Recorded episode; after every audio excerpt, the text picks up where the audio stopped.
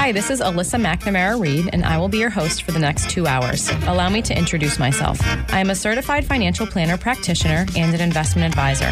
I am co owner of McNamara Financial Services Inc. in Marshfield, Massachusetts. McNamara Financial is a federally registered investment advisor, and by my definition anyway, is a true family business. We work with clients like you every day, regular people that need help making sound financial decisions, or people that want one less thing to worry about. I work with clients for a fee based on assets that I manage, or an hourly or flat fee for creating financial plans. I am not compensated via commissions unless I have the pleasure of helping someone with their insurance needs. There are some things worth paying for, and perhaps a lifetime of financial security is one of them. I, of course, cannot guarantee that working with me will ensure a secure financial future. McNamara on Money has been a call in talk radio show since 1990. I love hearing from listeners, and there truly are no dumb questions. In fact, I like the simple questions because everyone should have the answer to those. Just don't call me asking for the next hot investment or which market is going to outperform this year. Number one, that's not the nature of this show. And number two, I have no idea. Any advice I give to a caller is meant to be generic in nature and should be verified with his or her own financial professionals. You will hear about a variety of topics on this show that relate to investments and personal finance. We try to cover topics that people can relate to regardless of their net worth or financial situation. And of course, we try to keep it interesting. I would crunch numbers for two hours or spreadsheet cash flows because I'm a total math nerd, but that wouldn't much make for good radio. Instead, I choose to educate people on topics surrounding big financial events in life, like marriage and divorce, kids in college, death of a loved one, career changes, and of course, retirement. I once heard that it is a smart man that knows what he doesn't know. I'm sure it was my dad that said that, and I'm also sure that it applies to women. That is why I invite guests onto my show that have expertise in different areas also related to personal finance. I feel it's important to note that the opinions of these professionals are not necessarily the opinions of McNamara Financial or any of its advisors. As long as we are on the subject of disclosure, I should note that while we may discuss investments and or markets on this show, that past performance is not indicative of future results. Thanks for tuning in. You're listening to McNamara on Money. I'm Alyssa McNamara Reed, uh, joined this morning by my husband and business partner Kirk Reed, and we are talking about we are having a number crunching show. We're talking about numbers speak louder than words, and I think they do. They're very fun and exciting when you get into big numbers and pretty powerful stuff here. So, um, what I wanted to focus on a little bit now, we were we've been talking about saving and investing and for long periods of time, and you know returns in the market and how powerful um, long periods of time in the market can be for growth of dollars. Um, now, I wanted to sort of switch gears and talk about debt and how interest on debt is powerful in not a good way, of course, as that's an expense for you. Um, and in uh, so I, I just wanted to sort of put into perspective you know, I just uh, sort of everyone knows that carrying debt isn't a great thing. You know, there's in my mind sort of necessary debt, mortgage, et cetera, and and perhaps uh, and unnecessary debt or higher interest rate debt, credit cards and such. Um, and sort of everybody knows that carrying debt especially higher interest rate debt is not a good thing but but to sit down and actually look at what you actually pay for something when you purchase it with debt i think is really cool and it speaks loudly. Right. so yes, I could I could tell where you were going with that. Yes, and I think speaks louder than word it speaks louder than don't carry debt. But I- let me show you how much something actually costs when you buy it with debt. That's Yeah. really cool. No, you're right, and I think and I think um, yeah, people, uh, you know, myself included, yeah, maybe maybe you don't want to, you know, you don't want to do that. You don't want to know about it, right? You don't want to look at it because it is, you know, it's going to be. I think you know, I think you know, you know, it's going to be powerful, um, Yeah. but you don't necessarily want to hear it. And so I think that, yeah, this is kind of this will be kind of an interesting thing to look at. Yeah, well, I so I don't know. We're, we, let me let's start with credit cards for a minute. I do want to talk about mortgages and how mortgage interest over like especially thirty years is just crazy, staggering numbers. Um, but I certainly don't want to discourage anyone from you know buy, buying a piece of real estate and taking a mortgage. That's not the intent. But just but just but I but I actually do want to have the conversation about shorter uh, mortgage terms versus longer mortgage terms. So, like 15 or 20 versus 30. That is super relevant conversation.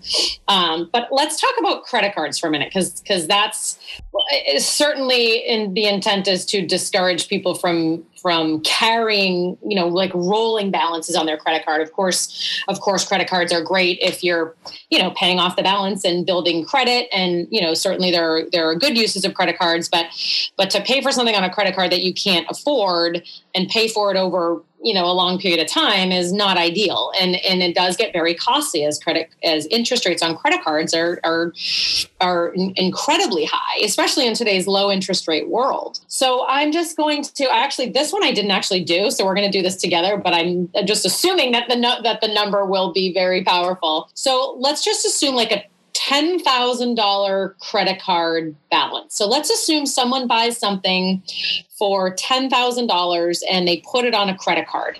So you know it doesn't matter what it is you know a trip and or something nobody's taking really trips right now but it doesn't matter what it is. Let's say you buy something and it costs $10,000 and you're going to put it on a credit card. And I'm going to assume like an 18% interest rate on the credit card. Is that fair? I actually haven't like researched what's an average credit card interest rate. Yeah. Right I, it a little bit lower? I just looked it up um, and that, and that appears to be about right uh, for, okay. for average. Yeah. Look at me, I'm so good. I mean, um, yeah. Okay. I think so. Fair, let's yeah. assume, yeah. And then you know we could sort of play around with with how long uh, this person will carry the debt, you know, how, what their payment is, how long they're carrying it. But just for a minute, I have I, the $10,000 credit card debt at 18% annual interest rate, and I'm having them pay that down at 250 bucks a month, which at that rate takes more than five years to pay down that credit card.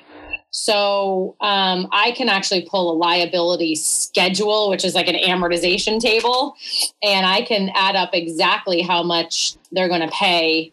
So what I what I want to do is what is the interest that you're paying on that 10,000? Translation, how much did that $10,000 purchase actually cost you if you had to carry that debt for 5 years? So I think this is a really powerful thing. Like again, we do this when we when we do the high school fair because this is it's really really important to teach young people why we say don't use a credit card unless you can pay it off. You know, of course, you know there are emergencies and, and things happen and i understand all that and of course you know credit cards are there in emergency situations if there's really no other option but so i'm going to pull an amortization table which just basically says you know month over month what's your interest payment and what's your principal payment.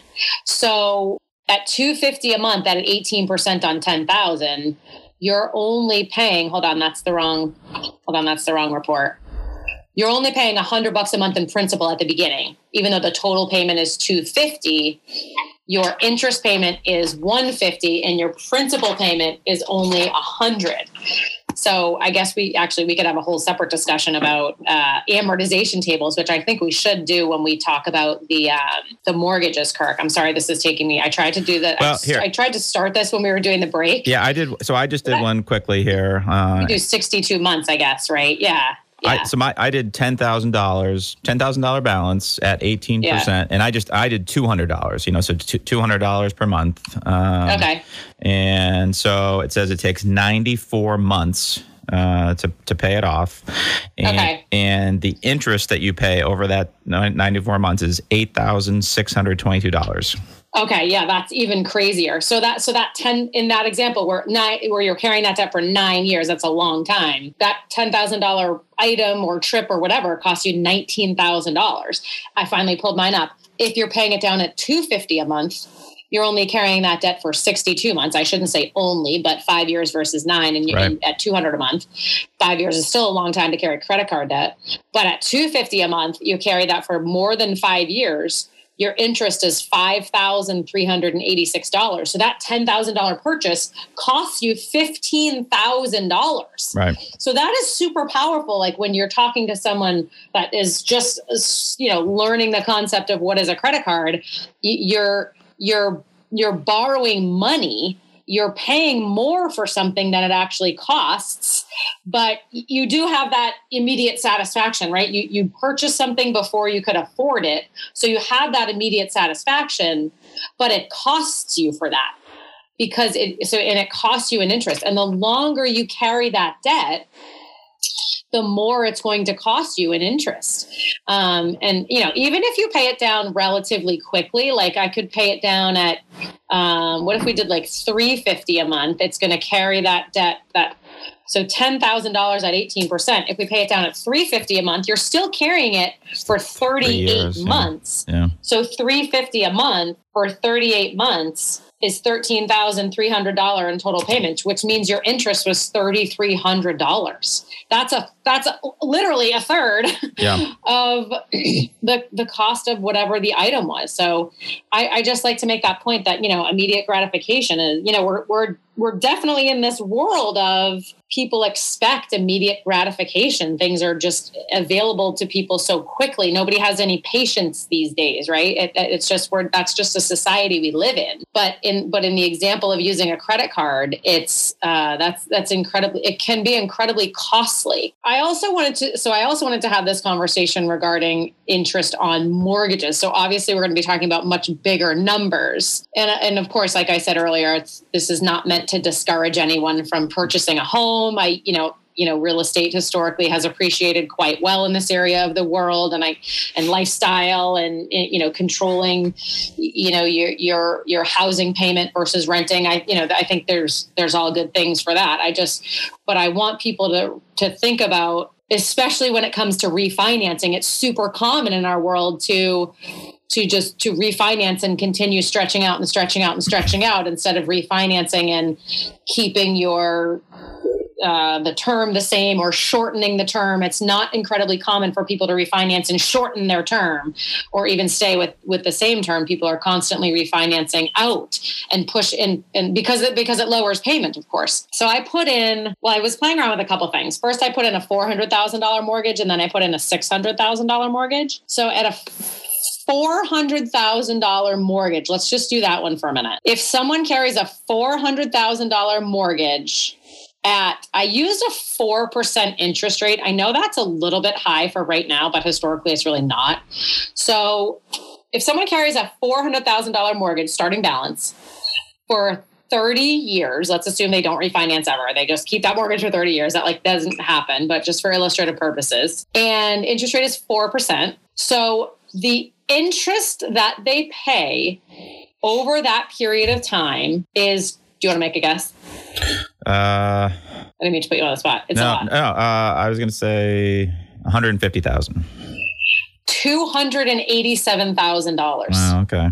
So a, so they borrow 400,000 4% annual interest if they keep that loan for the 30 year period of time, uh, their principal and interest payment is $1,909 and their uh, interest over the life of the loan is $287,000. That, that's that's crazy. Right. So total cost is what? 687, 687,000. Total cost is 687,000. To buy that $400,000 okay. house, yeah. Now, what if someone did had a $400,000 loan at and they took a 15 year loan. So actually, before we get there, what again, one one of the thing you can I pulled up what's called an amortization table. And what it shows is total payment in this case was 1909. And it will show what component of that is interest and what component of that is principal. So interest in the world of in the world of debt, interest is front loaded and principal pay down is back loaded back ended, backloaded. So in the first year, in the first several years, you're paying much more in interest, especially on a 30 year loan. You're paying more in interest than you are in principal. So in this breakdown, this amortization table at 4%, the 1909 payment is $1,333 of interest and $576 of principal. And then, so it takes oh my goodness let me go let me see how long it takes for that for that principal and interest to break even so right. that they're roughly equal so you're sending the same amount of principal as you are interest it doesn't break even until like 12 years out that's crazy, right? And then it flips to you're paying more principal than interest. So, oh, this is so exciting.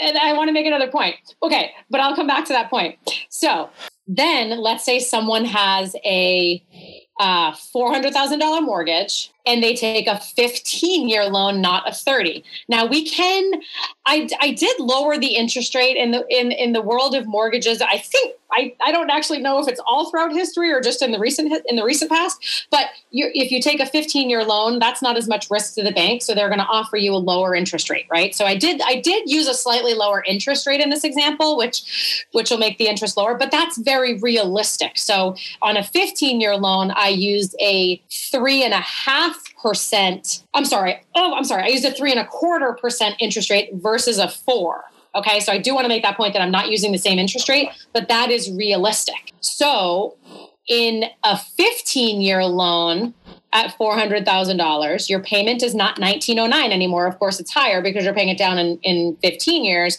Your payment is $2,810. And your interest over the 15 year period is not $287,000 like it was for the 30 year, it's $106,000 it's less than ha- much less than half. Yeah, very for, substantial. For yeah, much, much, and it, and it's only a quarter of the value of the amount you borrowed right? Whereas in our first, in a 30 year loan, your interest paid over the life of the loan was more than half. What was that like 60 or 60 or 65 percent of the value of what you borrowed? You're paying an interest, and so with the, with a shorter loan, uh, number one, yes, uh, to be totally upfront, I did use a lower interest rate, but I think that's a realistic way to model this. But your interest is le- is, is about a quarter, a little bit more than a quarter, 25% of what you borrowed. So so crazy staggering difference there. And now to go a little bit further, so we talked about, you know, on in in in a 30-year mortgage, the uh, the interest is really front loaded. You're paying a lot of interest at the front and then you get down to working down principal, you know, again, that didn't break even for 12 years in terms of the amount you're paying for principal being e- equal to the amount you're paying for interest. And then it flips where you're paying more principal in later years, in, in the later 18 years. So, but with a 15 year loan, uh, so in this one, payment is 2,810 bucks. So of course, someone has to be able to afford that. I totally understand, you know, you know, have, making this worth work for cash flow reasons. But if someone can make that work and pay it down in 15 years, their $2,810 is broken down to $1,083 in interest and $1,727 in principal. There's more principal being paid from the get go. Right, right off the bat. That's yeah. Right off the bat, there's more principal being paid than interest. That's so crazy to me. So I want to go back. I got really excited a few minutes ago because so with the 30 year loan, remember we so we just we just determined that it took about so again, lots of interest up front, a little bit of principal. Then it took about 12 years for the principal and interest uh, components to be roughly equal. I think on average, I feel like I asked a mortgage professional this not long ago. I want to say on average, people refinance every seven or so years.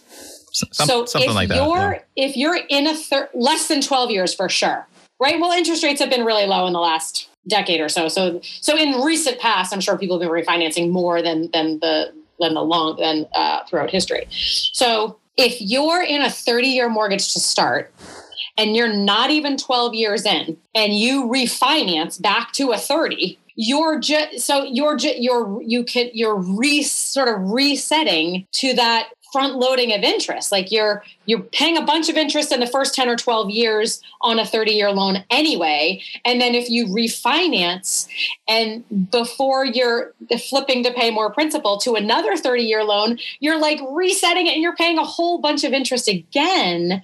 And so and if you just do that over time how much are you really working down that principal if you just keep taking uh, longer loans. I mean, just you know, I understand lowering payment and all that, but but how much are you really working down the ba- the balance of that debt? So I just I wanted to make that point about about refinancing. I certainly think there are times when it makes sense to refinance. I, I, I think refinancing. Oh, if there's any mortgage people listening, they might call and get angry with me. But I do think refinancing can be is a little bit overdone. I think people get a little bit excited about it. Maybe it's not a, sometimes when it's not necessarily in someone's best interest if you really analyze you know, how long are you going to stay in this property? Are you going to get to that point where you're paying down more principal than interest? Like when you really do some number crunching, I, I don't know that it always makes sense for people to refinance, even if the interest rates is better, a little bit better. Yeah, I just and I want um, I wanted to touch on, um, you know, you mentioned uh, towards the end of the loan, right? And so things have shifted, and so the way that the amortization table works is that as you get near the end of the loan, you're paying, you know, mostly principal, right? Because you paid yeah. you paid a lot of that interest up front, and so now towards the end, it's it's mostly uh, principal that you're paying, and you know, so depending on you know, so let's say you've got you know maybe a few years left, you know, a couple years left, you know, three four years left, something like that, uh, on a and it was maybe if it was originally a 30 year, in that situation, it's going to be mostly principal, and you know sometimes maybe people that's getting close to somebody's retirement, and you know sometimes they'll be thinking, wow, you know, it'd be nice to just pay this off and, and get rid of it. Um, you know, I, I hate making that payment. I don't like having the debt, you know, hanging over my head. But from a from a finance point of mm. view, you know, there's if if they're playing mostly principal, they're probably not carrying you know a whole lot of you know the interest isn't as big of a factor right. as it was early earlier in the loan, and so you know you need to think about that. And you know, does it make sense to, you know, if are you taking money from your investments that are earning you know five percent to pay down something that you know is costing you you know one or two percent depend you know and you can do that math depending on uh, you know where you are in the in the loan cycle. I think you know so i think that that and then the other thing people say well and then sometimes people say well i want to keep the mortgage because of the tax incentives and well if you're at the end of the end of the loan there's not much interest and so there really is no you know there's not much of a tax.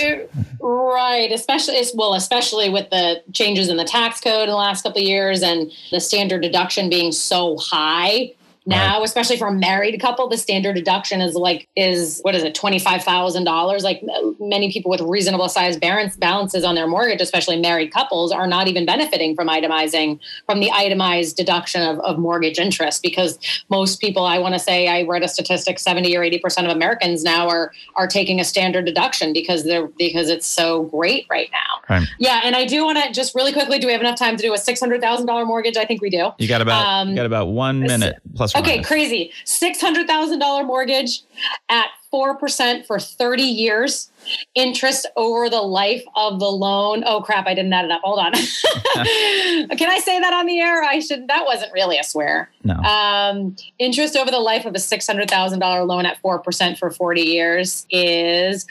$431,000. So that's $600,000 loan if you hold that for 30 years at 4%, which is a great interest rate actually historically. Um, interest paid is $431,000. Now I did $600,000 loan really quick. I'm going to do it. I'm going to do it. It's crazy. If you only took that $600,000 loan and if you were able to pay it off in 15 years, interest over the life of the loan, uh, $158,000. Yikes. Again, yeah. it's like twenty five percent of the value. Yeah. I used, I did use a three and a quarter. I used a lower interest rate, but that's that's crazy. That's a third. That's a third of the interest um, if you're able to pay it down quicker. So we got to take a break. We're talking about how numbers are more powerful than words. I certainly think they are. Uh, I can tell. I'm Alyssa McNamara Reed. You're listening to McNamara on Money. Can you hear the excitement yes. in my voice? We're just taking a, a break and we'll be right back. We're back. You're listening to McNamara on Money. I'm back just in time. I'm Alyssa McNamara Reed, joined by my husband and business partner, Kirk Reed. Uh, we're talking about numbers today. We're having so much fun. Numbers speak louder than words, I think, in, in some situations. It's coming across um, very clearly. Yes, you're doing a great I, job. I told you it was so yes. exciting.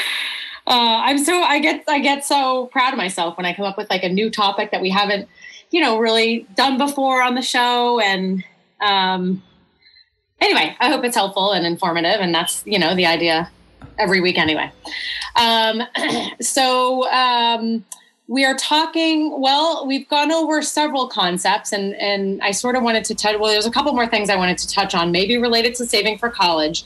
And another idea i had was just like sort just like general budgetary type stuff and how much people spend in, in different categories on average. So we spent some time talking about you know value of money over time value of invested money over time. And we just had a really that was a really cool discussion on on carrying debt and, and how much interest is paid on debt over long periods of time. Um, that one was really fun. So I just wanted to touch on Well, let's touch on some just like random budgetary type stuff. I, I, I, if I had had a little bit more time, I think I would have spent more time on this. But I just started thinking in my head about like, okay, where you know, it's never our, it's never my role as a financial advisor to judge anyone on where they spend their money that's not the point of this. And there have actually been people throughout my career that have wanted me to to judge where they spend their money and tell them you know what changes to make. And that's that's not something that i've ever been comfortable with because everyone's lifestyle is different. Everyone has different priorities. I, you know i think people should spend money on the things that make them the happiest you know and like and and maybe you know, n- not everyone has unlimited resources, of course. So, you know, spend the money on the things that are important to you and maybe, you know, cut back in other places. So it's not, that's not my business where people spend their money. Having said that, I just pulled some examples. I just wanted, I just did some quick research on just quick things like where people spend their money. And well, what if you, didn't spend money there and you saved that you know instead or invested or invested that instead and and just I don't know, just sort of a fun, meant to be like a fun loving conversation. so, just quick examples like coffee, for example. Like, it's just an easy, um, you know, you can make, I make coffee, I do make coffee at home almost every day. I, I'm not, I don't love you know starbucks i do get the occasional dunkin coffee but you know like for the people that are spending you know what three to five dollars a day on a coffee that's just a good example of something that like you know again if that makes you happy all the power to you but it, you know it, it it's just something that for illustrative purposes if you cut that and and save that you know that can really add up. And it's just coffee right? Like you can make a cup of coffee at home for what 50 cents right? Like yeah. a bag of coffee makes how many cups of coffee well probably 25 cents even if you if you really think about it. And so like i just pulled really quickly that the average american spends $1400 a year on coffee. Like uh, on you know i guess starbucks and dunkins and the like. You know it just begs the question like well what if we invested that money and you know what is that worth in 20 years? In a roth ira for example double amazing right? Uh, so so so, so uh, i just looked it up. So brewing a cup of coffee at home costs you about 18 cents a cup. 18 cents a cup. That's just like an average number based you know based on an average i guess bag of coffee yeah. Yeah okay. So okay, and so you know, I guess to really do this equally, we'd have to say so. So if someone's if the average American spends fourteen hundred bucks a year on coffee, when they could have really spent what did you just say, eighteen cents a day? Eighteen cents a cup. Oh, uh, a, oh, a cup. Okay, yeah. so that'd be like if that was one cup a day, I have more than that. But if that was two cups a day, that'd be like one hundred and twenty dollars a year versus fourteen hundred dollars a year. Right. So, like if someone invested that difference, which is almost exactly a hundred dollars a month, what if you invested a hundred dollars a month for five years? Yep. What is that? 60 months? Yep. If you invest $100 a month for five years, let's say you stop, you know, grabbing that cup of coffee on, on your, I guess, you know, maybe more people are brewing at home these days anyway, working from home. But what if you continued to do that, even if you have to commute again in the future? And if you did that for five years, so you saved your 6,000 uh, buck, that's 6,000 bucks in five years. And what if you could earn seven or 8% earnings on that? That's you know that's north of 7000 bucks in 5 years. Like that you know that that stuff can really add up. And that's just a small example because i just you know of course wanted to start small there. But then i did something. I i was trying to look up what people spend. I guess i was trying i was thinking of women like what women spend on average on like hair nails makeup like and so i found this you know i found a bunch of articles and i found one that was i want to say it was groupon did the study and that they were trying to study like you know, women were buying Groupon coupons for, you know, manicures, pedicures, uh, beauty products, haircuts, facials. So I found this study that, and it was pretty recent. It was actually, I think, in early 20, earlier in 2020 or late in 2019, um, that women spend an average of $313 a month on their appearance, which meet, which was a combination of haircuts, facials, makeup, mani, manicures, and pedicures. That didn't, to my knowledge, did not include clothing. So, you know, and if and just what if you even cut that in half, right? And and you can save a, you know, $160 in you know a month for five years that's almost $10000 that you could save in 10 years and if you invested that and earned 7 or 8% that's 11 12 13 thousand dollars Five year- five years? in, real- in five years Five yeah. years. Okay. yeah i don't know so I, I i and then i just the only other one i was trying to pull was not currently but in recent years how much were people spending dining out? Because i know that that can be a huge expense. And that's a huge and then again that's that's a total you know lifestyle choice and you know uh, couple that with people being you know again maybe not right this moment but people being really busy you know busy working professionals and busy families and you know dining out is just i think it's just something that's just it's gotten quite significant in terms of a family's expenditure in recent history. And i i there's i didn't spend a whole ton of time on this. I found something about like how much millennials spend dining out, and that was just, but that's just one person. I was trying to find, you know, how much like an average family of four spends dining out, and and again, I didn't have enough time, but but I'm going to guess it's going to be like, you know, if an if a family of four eats out, dines out once a week, it's easily a hundred to 150 dollars a week Yeah. right? And that's just one time a week, and that probably doesn't even include alcohol, right? And you're probably upwards of a couple hundred bucks a week, just one going out once a week for a family of like four or five people, right? And and a hundred, you know, a hundred, two, let's call it two hundred bucks a week for a family of four or five to eat out once a week. That's over ten thousand dollars a year. And what you know, but and what if it was twice a week? What if it was like once midweek and you know once on the weekend, maybe once takeout and one's you know we dining out? That's probably 300 to 350 dollars a week right which is $18,000 a year. And of course you know food even food at the grocery store has has gotten quite expensive but but um, dining out is just an example of something that that is quite significant. And and the clients that I worked with over the years you know one of the exercises I have them go through is just you know do for me like a little expense itemization and and I just like my clients to go through that exercise for a variety of reasons. But one just being awareness and, and people that are aware of where their money is spent are just more more responsible about spending generally. And so, but one of the most common things I hear is I can't believe how much money we spend dining out. Yeah. And because it, just really, really adds up. I mean, almost, it could be, you know, 20 easily could be $20,000 a year for a family for dining out. And so, and so the point is like, well, what if you just cut that in half? You know, that, that could easily be $10,000 a year. And just simple math, even without investment earnings, that's $50,000 in five years. Now, of course, you have to buy food and all that. So maybe it's, you know not quite that simple but if what if it was cut by a third? And and um, that can be really really substantial over time. So anyway that was i, I you know i didn't i was kind of toying with should we even get into that? But a- and again i I, it's, Yeah. I don't I, I i don't love dining out so maybe that's just easy for me to say that. I never really i never really did um, even before covid. But the point is that people should like I just think it is a good exercise for people to go through where their money is spent and just sort of you know, ask themselves, how hard would it be for me to, you know, cut back on this or that or eliminate this or that? And, and what could that translate to in terms of me tucking a little bit more away for my kids' college or for my retirement or or whatever, or building up my savings account or paying down this debt. And I don't know, I just think those are that's just a good exercise for people to go through.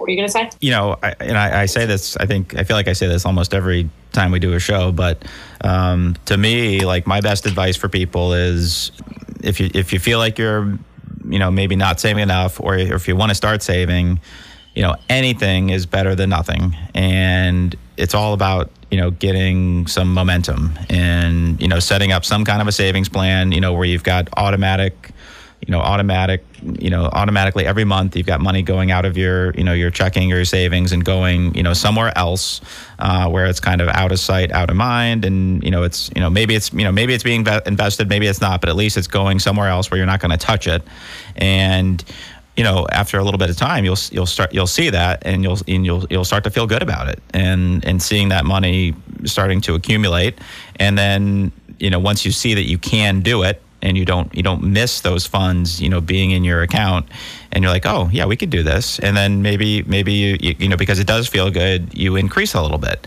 and and and that and I think it's all about just getting started and building that momentum, and you know, saying we're so busy. I mean, everyone is so busy, and you know, it's just one of those things that you know you say, well, yeah, I'll, I'll do that, you know, some point, and um, or I'll do it when if I get you know if I get a bonus or something like that. But it doesn't matter how much it is. Just start with anything. You know, if it's twenty five dollars or fifty dollars a month or whatever, just just to get it going and, and just start and you'll and you'll see it. Like I said, you'll see it you'll see it building and you'll feel good about it, and and you'll want it to keep going. And and uh, that's you know I think that's the best advice I can give people. Yeah. All right. Just when we have like ten or fifteen minutes, I just wanted to touch on one other thing. I was thinking about this as it relates to college, like and you know, I kind of want to come back to, to compounding earnings over time and how it relates to college. And so I just I went through a little exercise, like you know, for people, you know, if people wait until their kids are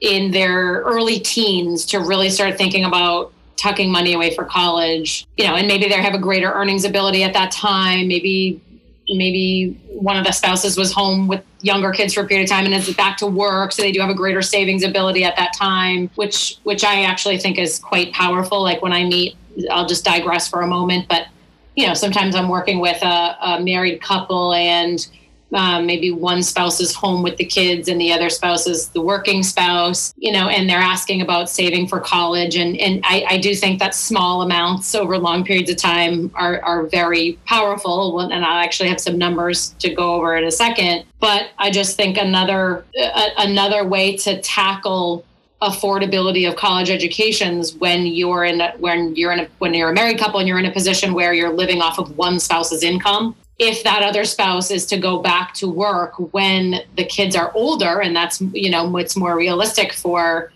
i'll be sexist and say it's mom going back to work. You know if you're if you were living off of one salary for x number of years and then the other spouse goes back to work theoretically you don't really need that salary unless you had accrued debt or whatever hopefully you didn't. You could earmark almost that entire after tax amount of that second salary for college. That that is that's just like a sort of a clean and easy way to think about. Okay, how much can we be saving for college later? And I think if, in theory, an easy conversation when spouses when there's one working spouse when the kids are young, and then that spouse can go back to work and make a guess about earnings ability. Having said that, saving like we like we talked about, saving over long periods of time is really powerful.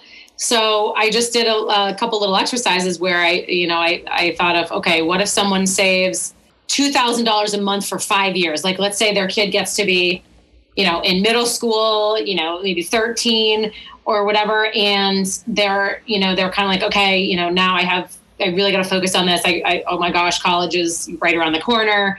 I have $2,000 a month I can save. So 2000 bucks a month at over five years. And I'm going to use a 6% rate of return if it's a short period of time and that money's needed in in five years you can't invest that you shouldn't invest that very aggressively because we talked about earlier in the show max drawdown potential in an aggressive portfolio in that period in a short period of time is is substantial. So i'm going to use a 6% rate of return. Maybe that's even high. Maybe i should use four or five. But for a second just to be consistent with the other math i'm going to use six. So that's total contributions of $120,000 of your own money, which is 2000 bucks a month for 5 years. And at 6%, that grows to be $139,000 roughly. So your earnings on that about 19,000 bucks at 6%. Then uh, contrast that with what if someone had planned 5 years earlier? So now someone's like I have 10 years before my kid's going to school. I can save a thousand bucks a month. So you're you're saving again the same capital of $120,000 of your own money for this education goal, but now you're saving over a 10 year period of time. So instead of that money growing to 139,000, it grows to at same 6%, 162,000. Then I went a little further and I said, what if you did 500 bucks a month for 18 years? I'm going to use 18, not 20. So you're actually saving a little bit less of your own capital. So 500 bucks a month for 18 years is $108,000 of your own money saved. And at that same 6% rate of return over 18 years, it's $190,000 future value. So that def, that and that was even with less of your own capital saved because I didn't do it for uh, 20 years. I did it for 18. So that's just like you know that's just again that that that, that just compounding earnings over time is just really powerful. I mean, the difference between 139,000 and 190,000 in that example is a is a year of tuition in, in today's dollars. Yeah, those are awesome. Almost, those are anyway. yeah, yeah, those are really good um, examples. Yeah, those are awesome. awesome. Yeah. I mean, it really does show the power of it. Yeah. Yeah. I mean, maybe and maybe not a full well full private public school tuition anyway. maybe not maybe not a full private school tuition. Um, but just you know, just things for people to think about, and and you know, like I said, I you know, saving save early and save oft, often is you know, I we say that all the time, but when you really look at the numbers, it, you're like, okay, yeah, that makes sense. That's that's why people say that. You know, I'm one of those people that's always had to like prove things. You know, I, I you know, I like to prove, uh, you know, learn things for myself. You know, I I I was never, I guess, never really one to be told what to do. I just had to like figure that stuff out for myself. And then I really believe it. That's just my personality. So I'm sort of doing this show catering to those other personalities like me. You got to see the numbers to believe it, right? right. You got to see it for yourself. So go to, go, you know, pull up a savings calculator and throw some numbers in there and do some projections or even better, go to that super cool website we were playing around with earlier. What was the name of it? Portfolio visualizer and, and you can play around with historical rates of return in the markets. It's really cool. They they do have a subscription some sort of subscription you can buy through there but you can play around with back testing it very simplistically without paying for anything and even giving them your email address. So so that's really cool. All right we've got eight or nine minutes or so right? So um, what else did we miss in terms of like you know, I think we did a lot of a lot of compounding of earnings numbers, which I think is really cool. The only other thing I thought of was uh, with regards to debt is is we didn't talk about like student loan debt. I mean, we talked about mortgages, we talked about credit cards. Student loans are kind of like right there in the middle. And what I mean by that is sort of in my mind and with my clients, I there's a few ways I think about debt. Like sort of in my mind there's necessary debt. And by that i mean mortgages and and i guess car loans to a point necessary debt relatively low interest rate. And then there's in my mind unnecessary debt. You know barring a real emergency you know unnecessary debt is credit card debt very high interest rate and then right there in the middle is student loans which are you know, interest rates I've seen recently, um, you know, maybe some of them in the fours, but five, six, seven, eight percent. So kind of right there in the middle in terms of interest rates. And, you know, I, I, I do understand that's a necessary debt. I think it can be, I think to a point, I don't know, obviously there's lots of choices that, that students have in, with regards to where they go to school and how much education costs. But I bet, you know, college education quite necessary for many professions, not all of them, but uh, for, for most people a necessary debt. But I, I, I guess it would be fun to play around, unless you could think of anything else, Kirk, for the next five or six minutes. It would be cool to play around with interest on those on student loan debts because actually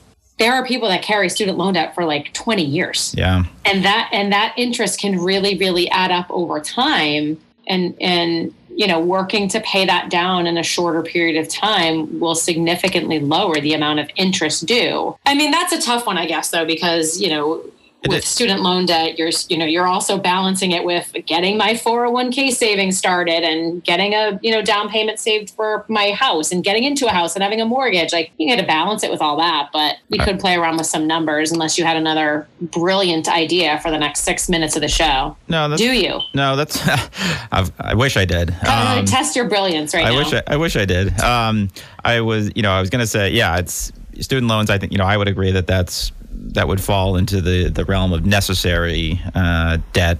Um, you know, for, for, for most for most people, it, it's just it's so it's such a big number, uh, and most people can't you know can't afford to save that ahead of time or or pay for it out of cash flow. So there, I think there are, I think I think there are going to be debt. You know, there is going to be student loan debt, and that's certainly a, a value. You know, some a value uh, a valuable thing uh, to pursue. You know, in an education.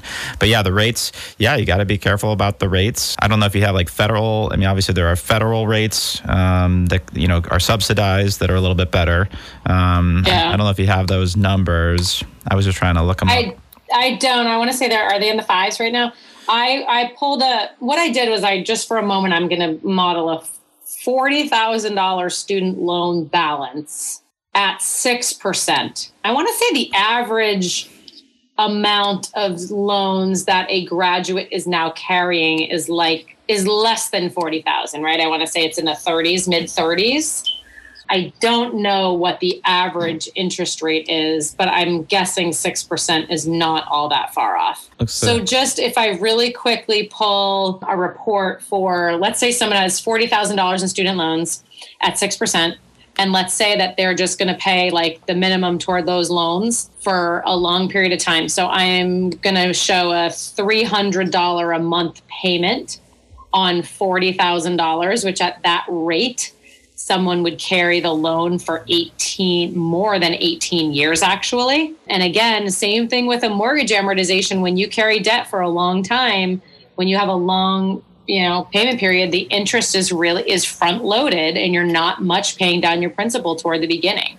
And so it, you know if that's the case and someone is carrying that starting you know balance of of 40,000 debt for 18 years and just sort of like paying the minimum and working on other things in their life you pay 26,000 bucks in interest even at 6% which is pretty reasonable for for student loan interest. You know that that's that's a that's a lot that's more than half clearly. It's almost a third right? Two thirds right of the of the bar- borrowed amount. And then if you let me just see if i can do it over 10 years. So like if you paid that for if you got yourself on a schedule to pay down those loans in 10 years you'd have to pay uh, $444 a month on that loan and that's $444 a month times 12 month times 10 years then your interest is $12,000, $12,800 over the life of the loan. So pretty significantly less. That's like half, right? Yeah, that's less than half.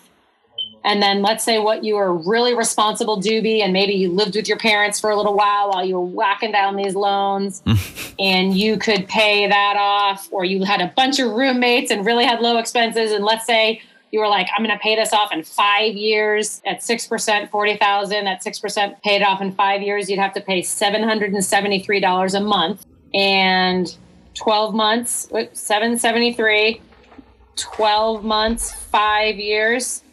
You're only paying 6,380 bucks in interest. If you pay that off in, in five years and you're a good little responsible doobie and you get rid of your debt and and maybe it's not as much fun in the early yep. years if you're living at home but but that is that's those those are some crazy numbers that is a quarter of the interest um, if you can pay it off in five years versus 18 so numbers are super powerful and i hope this was helpful um, I love crunching numbers. We have lots of tools available to us. You know, hypothetical conversations about saving and paying down debt are great, but modeling and showing people the numbers is just so powerful. So that was the intent of today's show. So I hope that was helpful.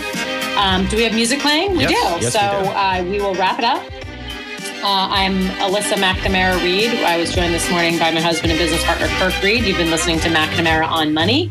We hope that you are now a believer that numbers are more powerful than words. Uh, that was a fun show. I hope everyone got a little something out of that. Find out more about us at McNamaraFinancial.com or McNamaraoftheMerrimack.com. Enjoy the weekend, everybody. Take care. Be well. Bye bye.